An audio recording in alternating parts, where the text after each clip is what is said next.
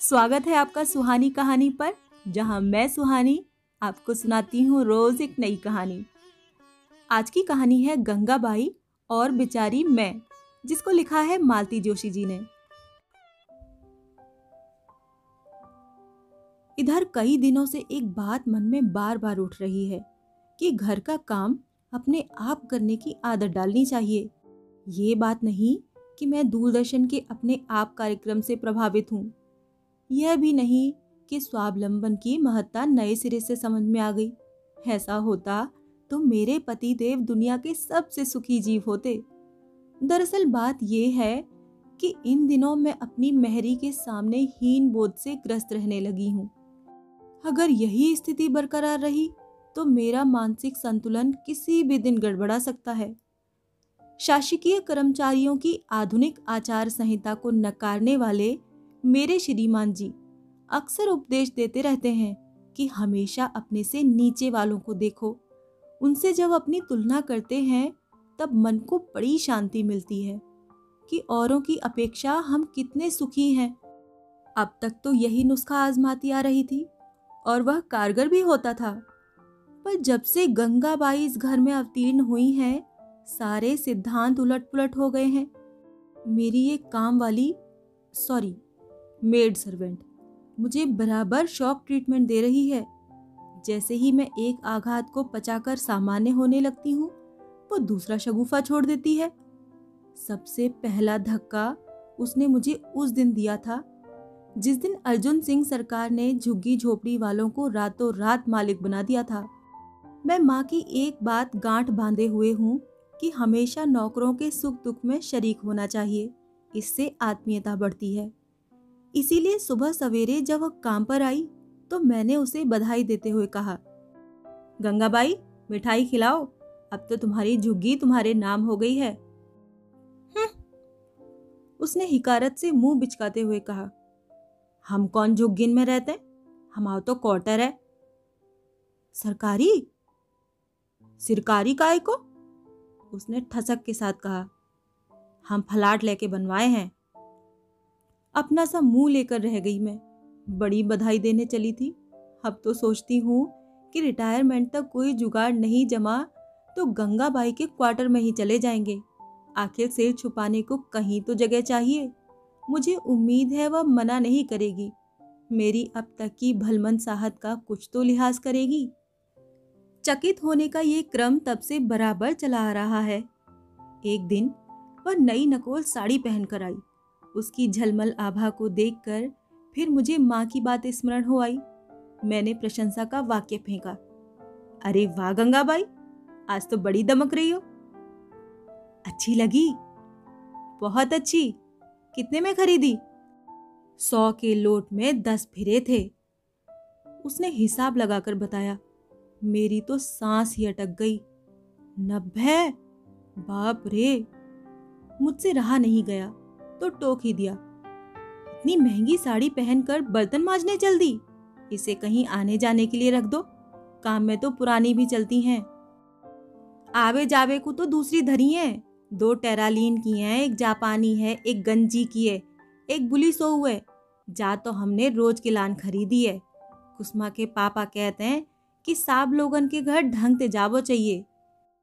अपनी पैंतालीस रुपए वाली साड़ी की सलवटें ठीक करती हुई मैं चुपचाप वहाँ से उठाई। तब से हर रोज दोपहर को मैं ज़रा ढंग की साड़ी पहन लेती हूँ, ताकि गंगाबाई की और मेरी दोनों की इज़्ज़त बनी रहे। उस दिन दोपहर को मैं स्वेटर में सिर डाले बैठी थी, नूतन के लिए स्कीवी बुन रही थी। एक जालीदार नमूना डाल रखा था, पर पता नहीं कहाँ क्या गड़बड़ हो रही थी।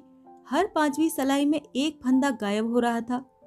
उसे खोजते हुए तीन चार सलाइयाँ खोलकर फंदे उठाने पड़ते थे। मेरी तो आँखें दुखाई थीं। एक तो मैं अपनी उधेड़ बुन से वैसे ही परेशान थी। उधर गंगाबाई घर जाते जाते दरवाजे में जमकर खड़ी हो गई। कोई इस तरह घूर कर देखने लगे तो मेरा अच्छा भला बनता काम बिगड़ जाता है। यहाँ पहले ही सब उलट पुलट हो रहा था। मैंने बेजारी से उसकी ओर नज़रें घुमाई। तो सुहानुभूति में डूब कर बोली बाईसा रोज रोज हलकान काहे होती हो? मशीन पर काय नहीं डाल देती? अब तो गली गली में मशीन लग गई है। मशीन पर उतना अच्छा थोड़ा ही बनता है, मैंने दलील दी। यल्लो, हम तो अभी तीन ठा बनवाए हैं, एक कुसमा को, एक बबलू को, एक कुसमा के पापा को। ऐसे अच्छे बने हैं कि बस। क्या बनवाई लेते हैं? मैंने मिमिया कर पूछा, गोला पीछे तीन रुपया लेते हैं। ये तो बहुत महँगा है, तुम खुद क्यों नहीं बनाती? मैं सिखा दूँगी। बाई की बातें, इत टेम किसके पास है? सारो दिन तो मजूरी में लग जाता है। गंगाबाई के जाने के बाद भी बड़ी देर तक मैं उसके अर्थशास्त्र के बारे में सोचती रही, पर वो मेरी समझ में न आना था, न आया। ताव में आकर मैंने सारी जाली खोलकर रख दी और प्लेन बुनना चालू कर दिया। अब छोकरी भुनभुनाएगी तो भुनभुनाती रहे। एक दिन गोयल दंपत्ति पड़ोस के कम्युनिटी हॉल में किसी शादी में आए थे तो हमें भी दर्शन देते गए। एक तो सुबह दस बजे घर वैसे ही अस्त व्यस्त रहता है, खासकर रसोई। फिर मिसेस गोयल बाथरूम जाने के बहाने, पानी पीने के बहाने पूरा घर घूम आई। ऊपर लगे जालों से लेकर चिकने फर्श तक कोई भी चीज़ उनकी नज़रों से नहीं छूटी। मुझसे बात करते हुए भी उनकी नज़र टांड पर रखी, कोठियों पर, अलमारी में रखे डिब्बों पर और शेल्फ में रखे बर्तनों पर फिसलती रही। मिसेस गोयल की संभावित टिप्पणियों की कल्पना में पूरा दिन बड़ा खराब बीता। उसी जोश में मैंने चौका साफ़ करती हुई गंगा बाई को डांट दिया। जरा ज़ोर से रगड़ा करो बाई। इतना साबुन और विम लेती हो, पर गैस की शक्ल तो देखो। हम तो खूब अच्छे से पहुंचाते हैं। उसने गीला कपड़ा फटकारते हुए कहा, पर ऊ रसोई बदरंग है तो कहा करें? बात ठीक थी। सन 1971 में खरीदा गैस है। दो बार रंग करवाया भी है, पर सस्ता। 180 देकर पक्का रंग करवाने की हिम्मत नहीं पड़ी। फिर भी गंगा गंगाबाई के सामने अपना पक्ष तो रखना ही था। कितनी बार तो रंग करवा चुके हैं, पर क्या करें? आजकल तो हर जगह बेईमानी चलती है। बाईसा, एक बात कहें। उसने भेद भरे अंदाज में कहा, क्या? मैंने उत्सुकता से उसकी तरफ़ देखा। तुम तो स्टील का चूल्हा ले लो। स्टील का चूल्हा? हाँ हमने तो बाई लो है, पूरे सोलह सौ लगे, पर हमेशा की झंझट खत्म है गई। तुम्हारा क्या है? मैंने उस सांस छोड़ते हुए कहा, कल को तुम टीवी भी ले लोगी। टीवी? वो तो अगली बीसी पे लेंगे। बीसी मतलब? हर महीना रकम जमा करत हैं, फिर जॉन चिट खुलत है को पैसा मिलत है। कितने जमा करती हो हर बार? मैंने मरी सी आवाज़ में पूछा। तीन ठो बीसी हैं, दो बीस बीस की और एक सौ की। क्या करती हो उन रुपयों का? मैंने लगभग रोते हुए पूछा। गैस लाई कि नहीं? इस तरह मुझे निरुत्तर कर वह चली गई। मैं बड़ी देर तक सिर थामे बैठी रही। इतनी हताशा जीवन में पहले कभी नहीं हुई थी। गंगाबाई इस मोर्चे पर भी मुझसे आगे निकल गई थी। इस बार मैंने भी इनसे लड़ झगड़ कर बीसी ज्वाइन की थी। सोचा था कि लॉटरी का पैसा तो अपने भाग्य में है नहीं। यहाँ तक कि स्टील के बर्तनों की लॉटरी तक नहीं खुली। पूरे पैसे जमा करने के बाद ही बर्तन मिल सके। बीसी वाली योजना अच्छी लगी। एक मुश्त पैसे हाथ आएँगे तो कुछ किया जा सकेगा। पहले राउंड में मेरा नंबर सबसे अंत में आया। हर महीने वही उत्कंठा, वही हताशा, वही तनाव झेलते झेलते मैं बीमार सी पड़ गई। दूसरे राउंड से नया ही नाटक हुआ। तीसरे या चौथे महीने की बात है। चिट खोलने से पहले ही एक बहन ने कहा, भाई, आज जिसका भी नंबर आए, मुझे पैसे दे देना प्लीज़। मेरी लड़की और दामाद आए हुए हैं। मैं उसी समय समझ गई थी कि आज तो मेरा ही नाम निकलेगा। और वही हुआ। वो महिला तो बारह सौ रुपये उठाकर चल दी और मैं हर महीने उसके नाम की पर्ची के लिए तरसती ही रह गई। तब से मैंने ये शगल भी छोड़ दिया है। गंगाबाई सचमुच किस्मत की धनी है। मैंने तो आजकल उसकी किसी भी बात पर चौंकना छोड़ दिया है। कुसमा केजी में पड़ती है। बबलू रोज दो रुपए का आइसक्रीम खाता है। कुसमा के पापा महीने में पाँच छः पिक्चर देख लेते हैं। मैं सारी बातें निर्लिप्त भाव से सुन लेती हूँ। एक बार उसने बताया कि कुसुमा के पापा डालडा छूते भी नहीं।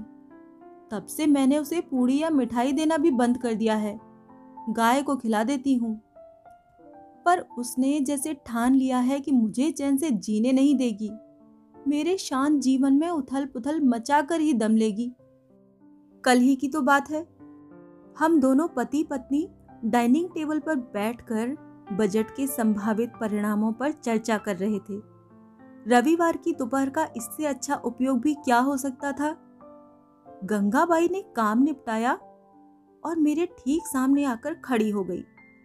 साहब का सम्मान करने के लिए उसने सिर के पल्ले को एक और पर्दे के समान तान लिया और खनकती आवाज़ में पूछा बाईसा सोना क्या भाव चल रहा है?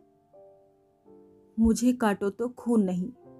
फिर भी मैंने अपनी खेल भावना को जागृत रखते हुए कहा, गंगाबाई, हम तो एक ही सोना जानते हैं। महँगाई ने वह भी हराम कर दिया है। मेरी विनोदशीलता को जरा भी तवज्जो न देते हुए उसने कहा, कुसुमा बड़ी जिदिया रही है, दो ठो बालियाँ बनवा देते। मुझे पता नहीं क्यों गुस्सा चढ़ाया। बड़े ही सख्त लहजे में मैंने कहा, तुम भी हद करती हो गंगाबाई उसने जिद की और तुमने मान ली। जानती हो जमाना कैसा चल रहा है? उन बालियों के पीछे कल को कोई लड़की के कान ही नोच ले जाएगा। अब जो तो भाग्य में लिखो है, वो हो कि रहेगो। उसने दार्शनिक अंदाज में कहा, पर बच्चन को मन तो रखनो ही परत है, इत तो कमात है, सो काय के लाने? सुन रहे हो? मैंने इन्हें झकझोरा, पर ये कम गुरु थोड़े ही हैं। बड़ी फुर्ती से अखबार में मुँह डालकर बैठ गए थे। बड़े मनोयोग से खोमैनी के राज्य में महिलाओं पर अत्याचार वाला कॉलम पढ़ रहे थे। ताकि वक्त पढ़ने पर मुझे बता सकें कि उनके राज्य में मैं कितनी सुखी हूँ। ये थी मालती जोशी जी की कहानी गंगाबाई और बिचारी मैं। आपको ये कहानी कैसी लगी कमेंट सेक्शन में ज़रूर लिखिएगा और सब्सक्राइब कीजिएगा। मिलती हूँ अगली कहानी में। तब तक के लिए विदा।